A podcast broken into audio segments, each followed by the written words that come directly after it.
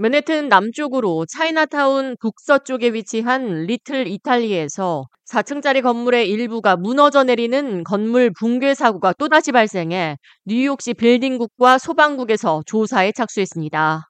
10일 오후 3시경 리틀 이탈리 188 그랜드 스트리트에 위치한 4층짜리 대형 상업용 빌딩의 일부가 무너져 내린 겁니다.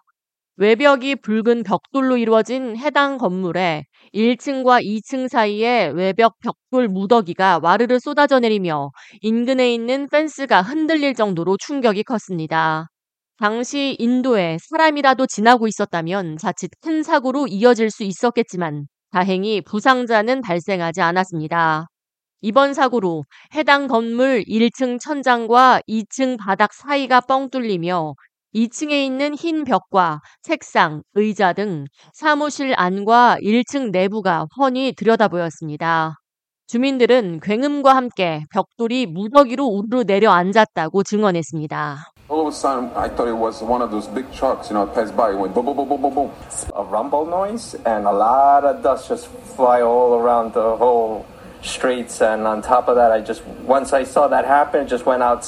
Just noticed that there was uh, the wall just collapsed from the right side of the building. 이에 뉴욕시 빌딩국과 소방국이 출동해 현장에서 건물 안전 조사 및 사고 원인 파악에 나서고 있습니다.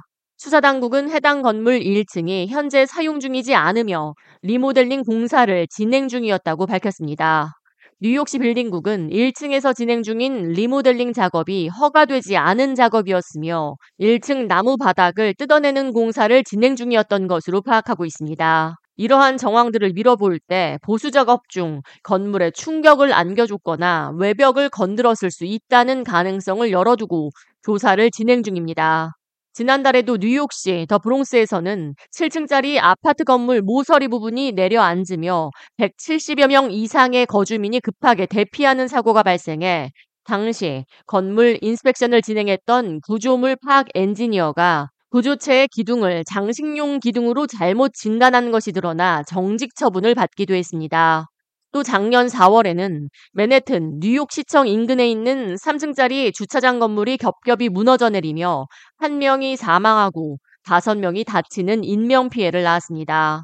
수많은 고층 빌딩과 오래된 빌딩이 밀집해 있는 맨해튼은 빌딩들의 무게로 인해 해마다 1에서 2mm씩 해수면 아래로 가라앉고 있다는 지질조사국의 연구 발표도 있었던 만큼 많은 건물이 빽빽하게 들어서 있으며 뉴욕시에만 약 100만 동이 넘는 건물이 있는 것으로 추산됩니다. 전문가들은 건물에서 벽돌이 떨어져 나가거나 안전상에 문제가 있다고 느낄 경우 민원 전화 311로 신고할 것을 강력히 촉구했습니다. 또 안전상 응급 상황일 때는 911으로 전화할 것을 조언했습니다. 민원 전화 311로 신고가 접수되면 뉴욕시 빌딩국 조사관이 평균 4.8시간 이내로 인스펙션에 나서는 것으로 파악됐으며 접수된 불만 사항에는 약 11일 이내로 응답하는 것으로 조사됐습니다. 뉴욕시 빌딩국에서는 외벽이나 외관에 대한 inspection은 5년에 한 번, 주차장은 6년에 한 번, 담장과 같은 옹벽에 대해서는 5년, 그리고 가스 배관은 4년, 보일러의 경우 1년, 엘리베이터는 1년에 2번 inspection에 나서야 합니다.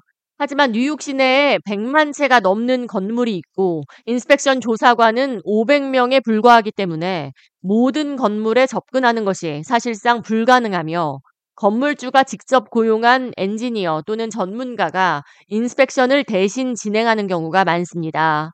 실제로 더 브롱스에서 사고가 발생한 아파트의 경우에도 건물을 감독하는 엔지니어가 2020년 외관이 안전하다고 평가했지만 3년 만에 아파트 건물 모서리가 무너져 내렸으며 문제가 발견된다 해도 팬데믹 기간 수리 작업이 지연되면서 안전상의 문제로 이어졌습니다. 이에 뉴욕시가 주도적으로 건물에 대한 인스펙션을 엄격히 관리해야 한다는 비판이 제기되고 있습니다.